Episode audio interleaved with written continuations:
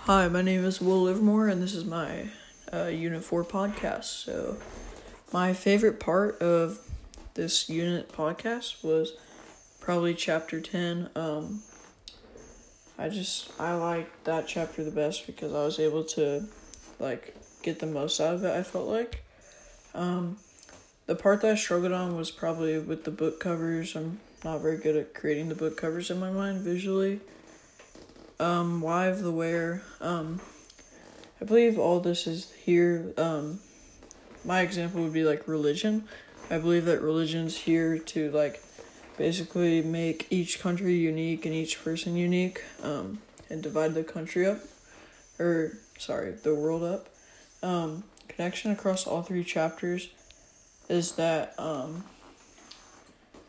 probably that they are all about religion and borders and kind of just over what our vocab words were about.